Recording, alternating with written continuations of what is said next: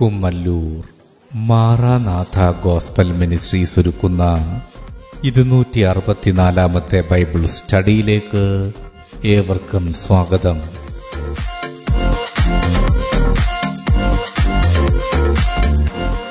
ശിഷ്യത്വം എന്ന വിഷയത്തിന്റെ നൂറ്റി എഴുപത്തിനാലാം ഭാഗത്തെ ആസ്പദമാക്കി ശിഷ്യത്വത്തിന്റെ അടിസ്ഥാനം എന്ന വിഷയത്തിന്റെ ഏഴാം ഭാഗമാണ് നിങ്ങൾ കേൾക്കുവാൻ പോകുന്നത്.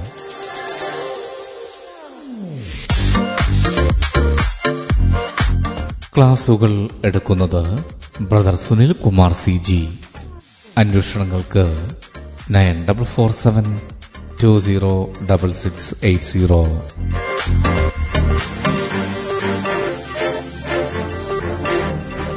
ഈ ക്ലാസുകളുടെ വീഡിയോ യൂട്യൂബിലും ലഭ്യമാണ്.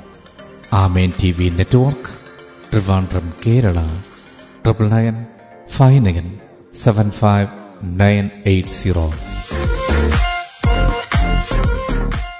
സൃഷ്ടാവായ ദൈവത്തിന്റെ അതിധന്യമായ നാമം വാഴ്ത്തപ്പെടുമാറാകട്ടെ. ലൂക്കോസ് എഴുതിയ സുവിശേഷം ഒമ്പതാമത്തെ അധ്യയം ഇരുപത്തിമൂന്ന് ഇരുപത്തിനാല് വാക്യങ്ങളെ ആസ്പദമാക്കി ശിഷ്യത്വത്തിന്റെ അടിസ്ഥാനം. അതാണ് ഇവിടെ വിചിന്തനം ചെയ്യുവാൻ കർത്താവിൽ നമ്മൾ ശരണപ്പെടുന്നത്. ലൂക്കോസ് എഴുതിയ സുവിശേഷം ഒമ്പതാമത്തെ അധ്യയം ഇരുപത്തിമൂന്ന് ഇരുപത്തിനാല്. പിന്നെ അവൻ എല്ലാവരോടും പറഞ്ഞത് എന്നെ അനുഗമിപ്പാൻ ഒരുത്തൻ ഇച്ഛിച്ചാൽ അവൻ തന്നെത്താൻ നിഷേധിച്ച് നാൾതോറും തന്റെ ക്രൂശ് എടുത്തും കൊണ്ട് എന്നെ അനുഗമിക്കട്ടെ. ആരെങ്കിലും തന്റെ ജീവനെ രക്ഷിപ്പാൻ ഇച്ഛിച്ചാൽ അതിനെ കളയും. എന്റെ നിമിത്തം ആരെങ്കിലും തന്റെ ജീവനെ കളഞ്ഞാലോ അതിനെ രക്ഷിക്കും. ശിഷ്യത്വത്തിന്റെ മാർഗം. അത് തന്നെത്താൻ നിഷേധിച്ച് നാൾതോറും ക്രൂശെടുത്തുകൊണ്ട് പ്രാണപ്രിയനെ അനുഗമിക്കുന്ന മാർഗമാണ്. മത്തായ സുവിശേഷം പതിനാറിന്റെ ഇരുപത്തിനാലിൽ. പിന്നെ യേശു ശിഷ്യന്മാരോട് പറഞ്ഞത് ഒരുത്തൻ എന്റെ പിന്നാലെ വരുവാൻ ഇച്ഛിച്ചാൽ തന്നെത്താൻ ത്യജിച്ച് തന്റെ ക്രൂശ് എടുത്ത് എന്നെ അനുഗമിക്കട്ടെ. അപ്പോൾ താൻ തന്നെ തന്നെ ത്യജിക്കുക. സ്വയമായിട്ട് നാം തന്നെ നമ്മൾ എന്ത് ചെയ്യണം? നിഷേധിക്കണം. എന്ന് പറയുമ്പോൾ പാപത്താൽ ഘടന മാറിപ്പോയ ലോകത്താൽ നിയന്ത്രിക്കപ്പെടുന്ന മനസ്സിനാൽ നിയന്ത്രിക്കപ്പെടുന്ന ആ മനുഷ്യൻ അതിനെ ആ അവസ്ഥയെ നാം ത്യജിക്കണം. അത് നമ്മൾ തന്നെ ത്യജിക്കേണ്ടതാണ്. അതാണ് ശിശുത്വത്തിന്റെ മാർഗം. അതാണ് നിത്യതയിൽ കർത്താവിനോടൊപ്പം വാഴുന്നതിനുള്ള മാർഗം. ഘടന മാറിപ്പോയ മനുഷ്യൻ അതായത് മായയ്ക്ക് കീഴ്പ്പെട്ട മനുഷ്യൻ ആത്മാവും ദേഹിയും ദേഹവും വഷളായിപ്പോയ മനുഷ്യൻ. ആ മനുഷ്യൻ ലോകത്തിന്റെ മോഹങ്ങൾക്കൊത്തവണ്ണം മാറുന്നവനാണ് ഒരു ഭാഗത്ത് മനസാക്ഷിയിൽ നിന്ന് നന്മ എന്താണെന്ന് അറിയാം പക്ഷെ ചെയ്യാൻ കഴിയുന്നില്ല. കാരണം അതിനുള്ള ത്രാണി അതിനുള്ള പ്രാപ്തി അവനില്ല. അതതിന്റെ കാര്യം. അവന് സാധിക്കത്തില്ല.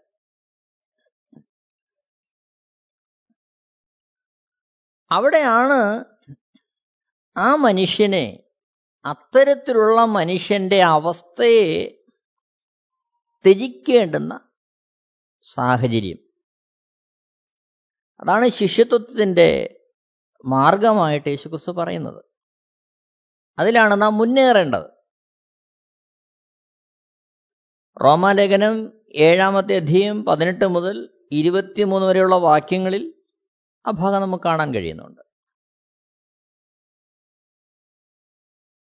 വിശാലമായ അർത്ഥത്തിൽ വിവരിക്കുകയാണ് പൗലോസ്. റോമാലേഖന ഏഴിന്റെ പതിനാല് മുതൽ.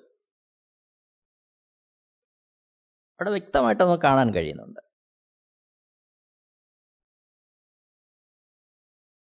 ഈ ലോകത്തുള്ള മാനവകുലത്തെ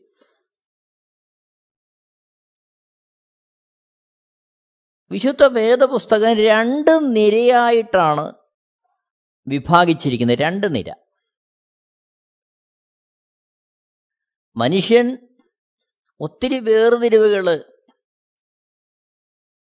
നമ്മുടെ ഇടയിൽ കൊണ്ടുവന്നിട്ടുണ്ട്. ജാതിയുടെ പേരിലുള്ള മതത്തിന്റെ പേരിലുള്ള നിറത്തിന്റെ സമ്പത്തിന്റെ അങ്ങനെ പല തരത്തിലുള്ള വേർതിരിവ് മനുഷ്യൻ കൊണ്ടുവരുന്നുണ്ട്. എന്നാൽ ദൈവം രണ്ട് നിരയാണ് മനുഷ്യകുലത്തിൽ കാണുന്നത്. നോക്കണം. കൊരിന്ത്യർക്ക് ഭക്തനായ പൗലോസ് എഴുതുന്ന ഒന്നാമത്തെ ലേഖനം പതിനഞ്ചാമത്തെ അധ്യയം നാൽപ്പത്തി അഞ്ച് മുതലുള്ള വാക്യങ്ങൾ വായിക്കുമ്പോൾ നാൽപ്പത്തി അഞ്ചാമത്തെ വാക്യം നമ്മൾ കാണുന്നു. ഒന്ന് കൊരിന്ത്യർ പതിനഞ്ചാമത്തെ അധ്യയം നാൽപ്പത്തി അഞ്ചാമത്തെ വാക്യം. അവിടെ നമ്മൾ കാണുന്നത് ഒന്നാം മനുഷ്യനായ ആദാം ജീവനുള്ള ദേഹിയായി തീർന്നു എന്ന് എഴുതിയിരിക്കുന്നുവല്ലോ. ഒടുക്കത്തെ ആദാം ജീവിപ്പിക്കുന്ന ആത്മാവായി.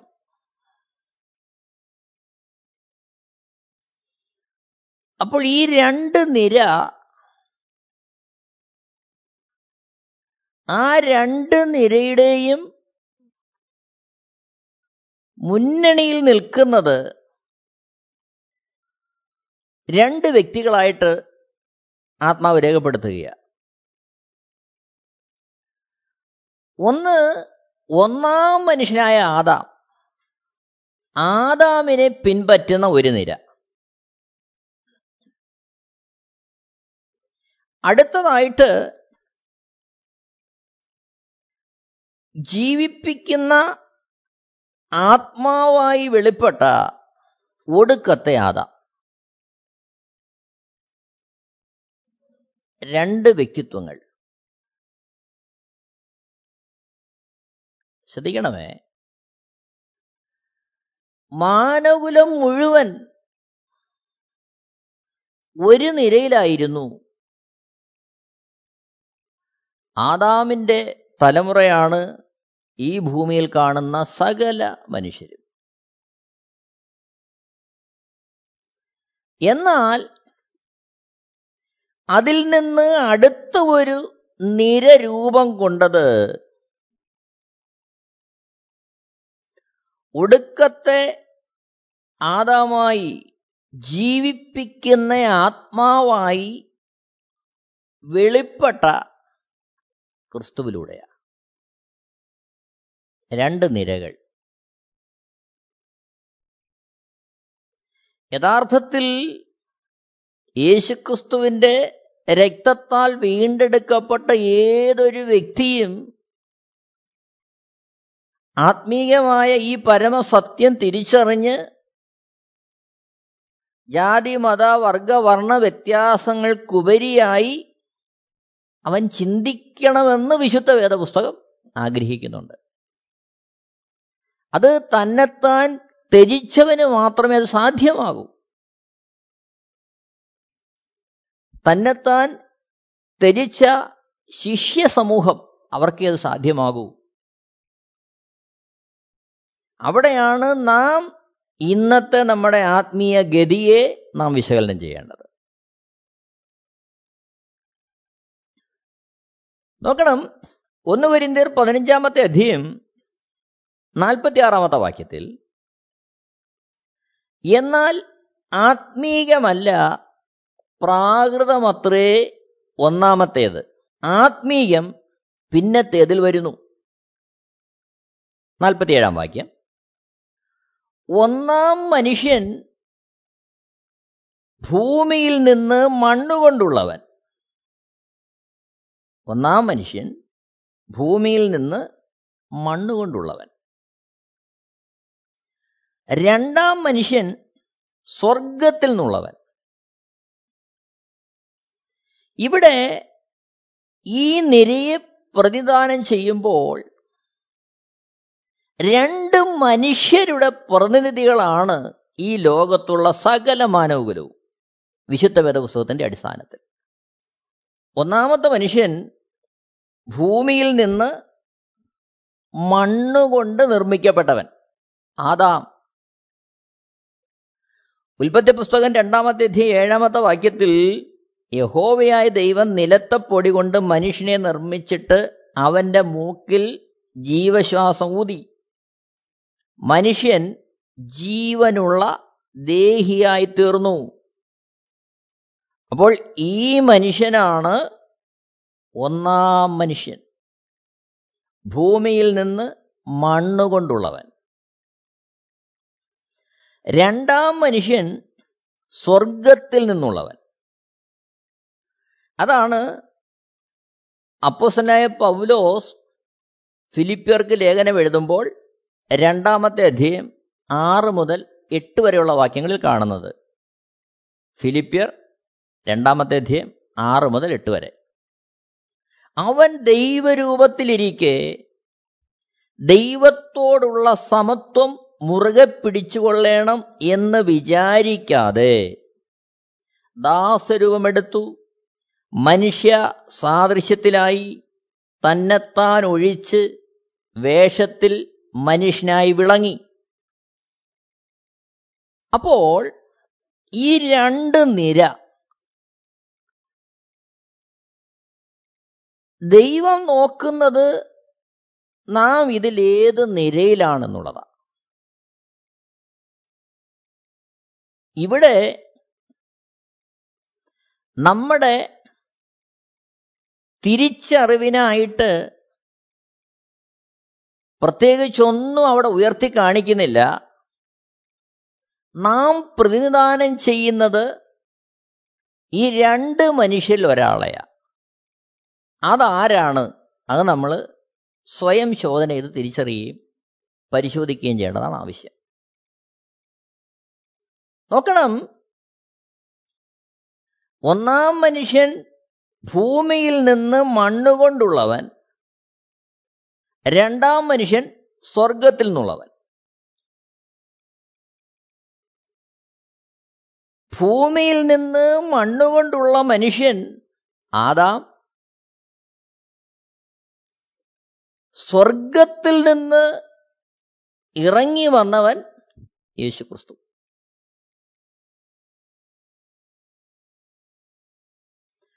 അപ്പോൾ യേശുക്രിസ്തുവിനെയാണ് ഒരുവൻ പ്രതിനിധാനം ചെയ്യുന്നതെങ്കിൽ ആ നിരയിലാണ് ഒരുവൻ വരുന്നതെങ്കിൽ അവൻ യേശുക്രിസ്തുവിന്റെ വക്താവ അല്ലാതെ ഭൂമിയിലുള്ള എല്ലാ മനുഷ്യനും ആദാമിന്റെ വക്താക്കളാണ് ആദാമെന്ന് പറയുമ്പോൾ വീണുപോയ മനുഷ്യൻ.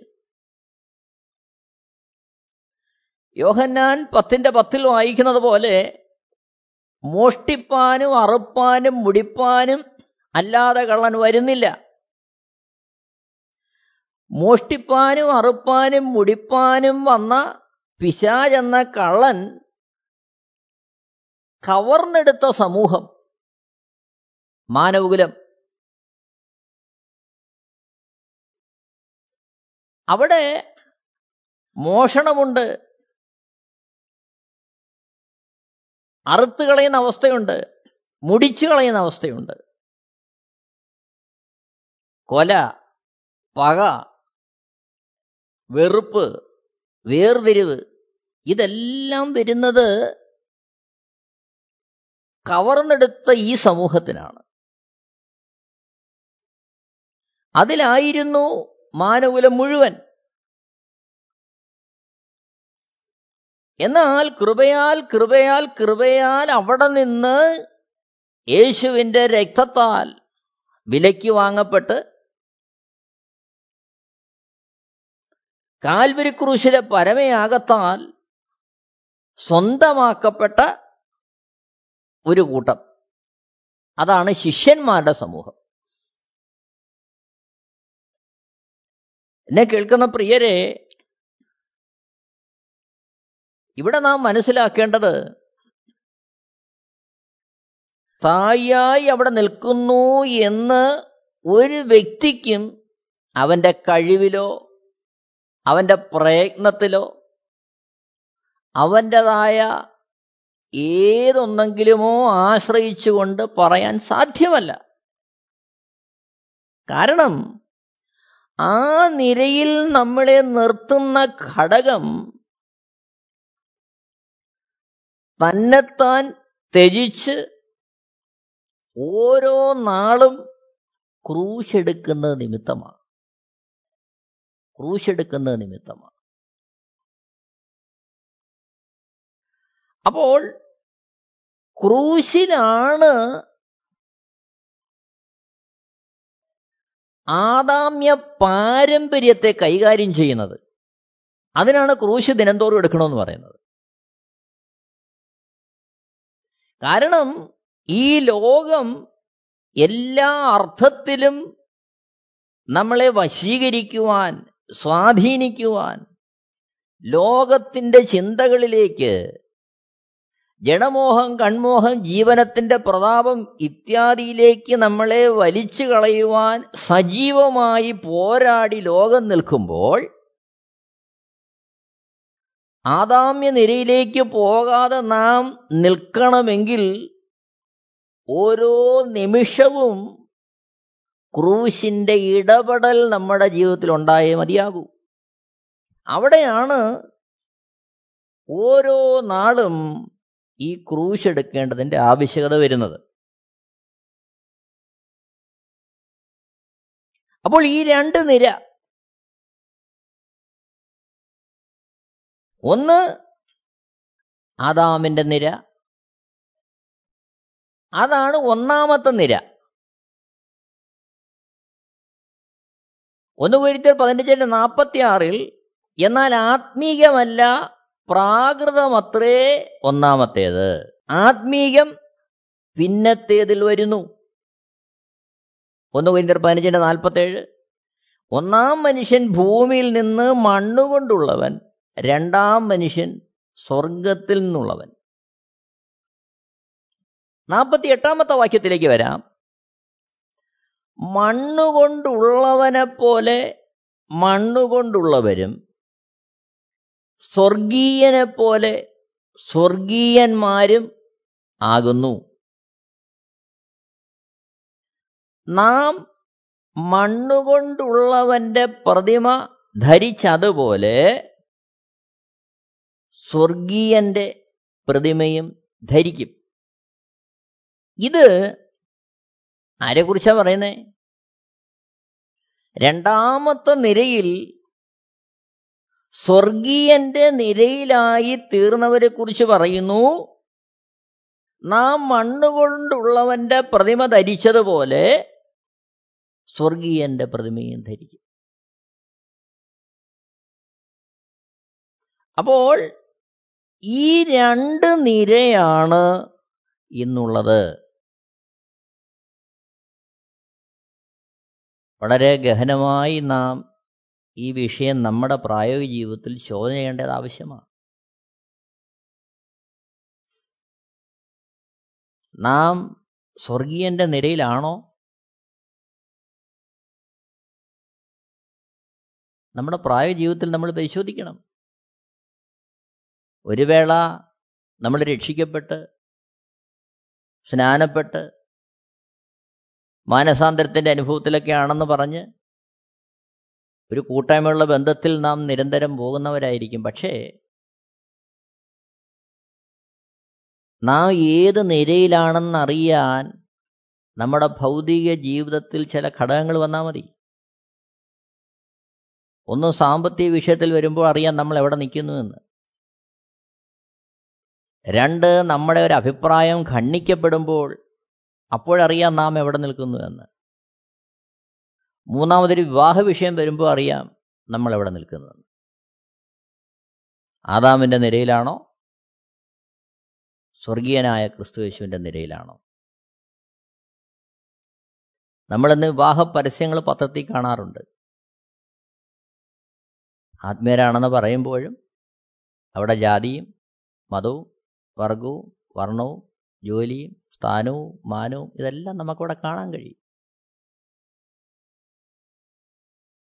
നമ്മളാരെയും വിരിക്കാൻ നമുക്കുള്ള നമുക്ക് ആരെയും വിരിക്കുവാനുള്ള സാവകാശം ദൈവം നമുക്ക് തരുന്നില്ല. എന്നാൽ നാം നമ്മെ തന്നെ വിരിക്കേണ്ടത് ആവശ്യമാണ്. നമുക്കുള്ള സമർപ്പണമാകണമെന്നില്ല നമ്മുടെ കുഞ്ഞുങ്ങൾക്കുള്ള സമർപ്പണം. അതുകൊണ്ട് തന്നെ വിവാഹ വിഷയം വരുമ്പോൾ അവരുടെ സമർപ്പണവും വളർച്ചയും ഒക്കെ അതിൽ പരിഗണിക്കേണ്ടി വരും. അതൊരു യാഥാർത്ഥ്യമാണ്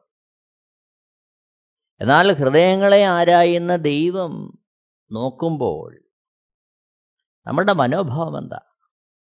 അതാണ് വിഷയം. ആത്മീയരെന്ന് പറയുമ്പോഴും വിവാഹത്തെക്കുറിച്ച് ചിന്തിക്കുമ്പോൾ മുന്നോടിയായിട്ട് തന്നെ ജാതിയും മതവും അടിസ്ഥാനപ്പെടുത്തി ചിന്തിക്കുന്നവർ ഇന്നും ഉണ്ട്. അവിടെ നാം ഓരോരുത്തരും നമ്മെ തന്നെ വിരിക്കുക. നാം ഏത് നിരയിലാണ്? നമ്മുടെ യാത്ര എങ്ങോട്ടാണ്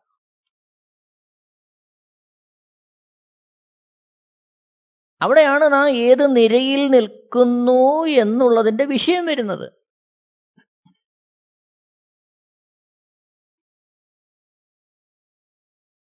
അവിടെയാണ് നാം തന്നെത്താൻ ത്യജിക്കുന്ന അവസ്ഥ വരുന്നത്. വെളിപ്പെടേണ്ടത് അവിടെയാ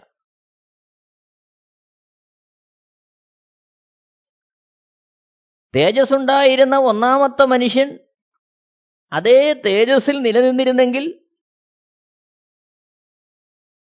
അതായത് പിശാചനാനുള്ള ഒരു വീഴ്ച അവന്റെ ജീവിതത്തിൽ സംഭവിച്ചില്ലായിരുന്നു എങ്കിൽ ആദാമിൽ നിന്ന് ഉളവായ മാനകുലം മുഴുവൻ തേജസ്സുള്ളവരായി തന്നെ നിന്നേനെ. അവന്റെ നിറം അറിയാൻ പറ്റത്തില്ല. അവന്റെ സാമ്പത്തിക നിലവാരം അറിയാൻ പറ്റത്തില്ല. യാതൊന്നും അറിയാൻ പറ്റത്തില്ല. കാരണം എന്താ? അവർ തേജസ്സോടെ ദൈവത്തിന്റെ സജീവമായ കരുതലിൽ ദൈവ സാന്നിധ്യത്തിൽ അവർ നിൽക്കുകയാണ് ജാതിയോ മതോ വർഗോ വർണോ ഒന്നും ഉണ്ടാകത്തില്ല. എന്നാൽ വീണുപോയ മനുഷ്യനിൽ പിശാജ് കൊണ്ടുവന്ന് ഏൽപ്പിച്ചാണ് ഇതെല്ലാം വേർതിരിവിന്റെ എല്ലാ ഘടകങ്ങളും ഭിന്നിപ്പിക്കുക. അതാണ് പിശാജ് കൊണ്ടുവന്ന ഏറ്റവും വലിയ തന്ത്രം. ഐക്യതയെ തകർക്കുവാൻ എന്തെല്ലാം കൊണ്ടുവരാമോ അതെല്ലാം അവൻ കൊണ്ടുവന്നു. അപ്പോൾ യേശുക്രിസ്തുവിന്റെ നിരയിലായി എന്ന് പറയുമ്പോൾ അവിടെ ആദാമ്യമായി ലഭിച്ച പൈതൃകമായി ലഭിച്ച ഈ പിശാചിന്റെ ചിന്താഗതി വേർതിരിവിന്റെ ചിന്താഗതി അതിനെ അതിൽ തന്നെ മാറ്റുവാൻ സാധ്യമല്ലാത്തത് കൊണ്ട് പിശാചിന്റെ ഇടപെടലിനാൽ ദൈവിക പദ്ധതിയിലുള്ള ഘടന നഷ്ടപ്പെട്ട മനുഷ്യൻ പരിശുദ്ധാത്മാവിന്റെ ഉപദേശത്താൽ സാന്നിധ്യത്താൽ ദൈവത്തോടുള്ള സ്നേഹത്താൽ ആ മനുഷ്യനെ തിരിച്ചേ മതിയാകൂ. അതാണ് ഇവിടുത്തെ വിഷയം. തന്നെത്താൻ ത്യജിക്കുക. പലപ്പോഴും ഇന്ന് ആത്മീയരെന്ന് നാം സ്വയം പറയുമ്പോൾ നാം കാണുന്ന ഘടകം പലപ്പോഴും യേശുവിനെ നമ്മൾ സ്നേഹിക്കുന്നു. യേശുവിന്റെ വചനങ്ങൾ സത്യമെന്ന് നമ്മൾ വിശ്വസിക്കുന്നു.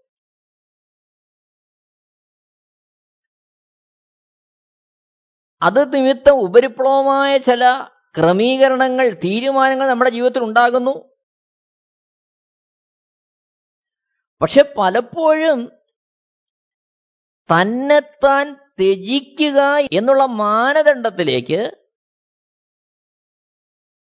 പ്രവേശിക്കുവാൻ നമുക്ക് കഴിയാതെ വരുന്നു. കാര്യം എന്താണ്? യേശുവിനെ അനുഗമിക്കുന്നു എന്ന് പറയുമ്പോഴും ലോകത്തിന്റെ അംഗീകാരം. ലോകത്തിലുള്ള മാന്യത. ലോകത്തിലെ സുഖസൗകര്യങ്ങൾ.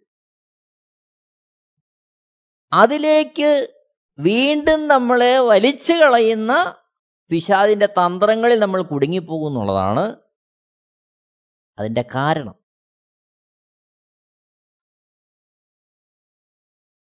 പ്രിയരെ ശിഷ്യന്മാർ തന്നെ ചോദിച്ചു കർത്താവിനോട് ഒരു വേളയിൽ. അങ്ങനെയെങ്കിൽ രക്ഷിക്കപ്പെടാൻ ആർക്ക് കഴിയും? കർത്താവ് പറഞ്ഞ ഒരേ ഒരു കാര്യമേ ഉള്ളൂ. മനുഷ്യനെ അസാധ്യം. ദൈവത്താൽ സാധ്യം.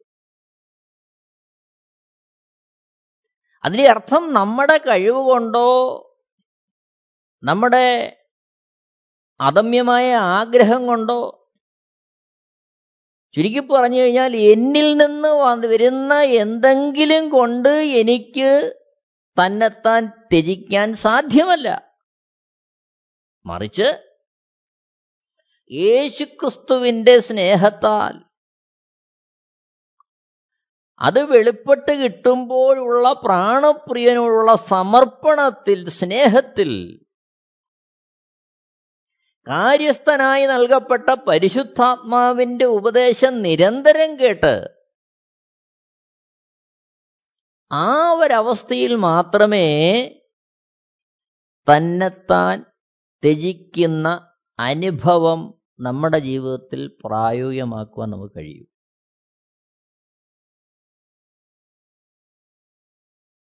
അവിടെയാണ് ദിനംതോറും ക്രൂശെടുക്കേണ്ടുന്ന അനുഭവം. കാരണം ഇന്ന് ഞാനൊരു തീരുമാനമെടുത്തു. പരിശുദ്ധാത്മാവിന്റെ നിയോഗത്താൽ. എന്നാൽ ഇതിന്റെ ഇടയിൽ പല പല കാര്യങ്ങൾ എന്നെ സ്വാധീനിക്കുകയാണ് നാളത്തെ ദിവസം സാഹചര്യം മാറുകയാണ് സഹകരിക്കുന്ന വ്യക്തികൾ മാറുകയാണ് അവസ്ഥകൾ മാറുകയാണ്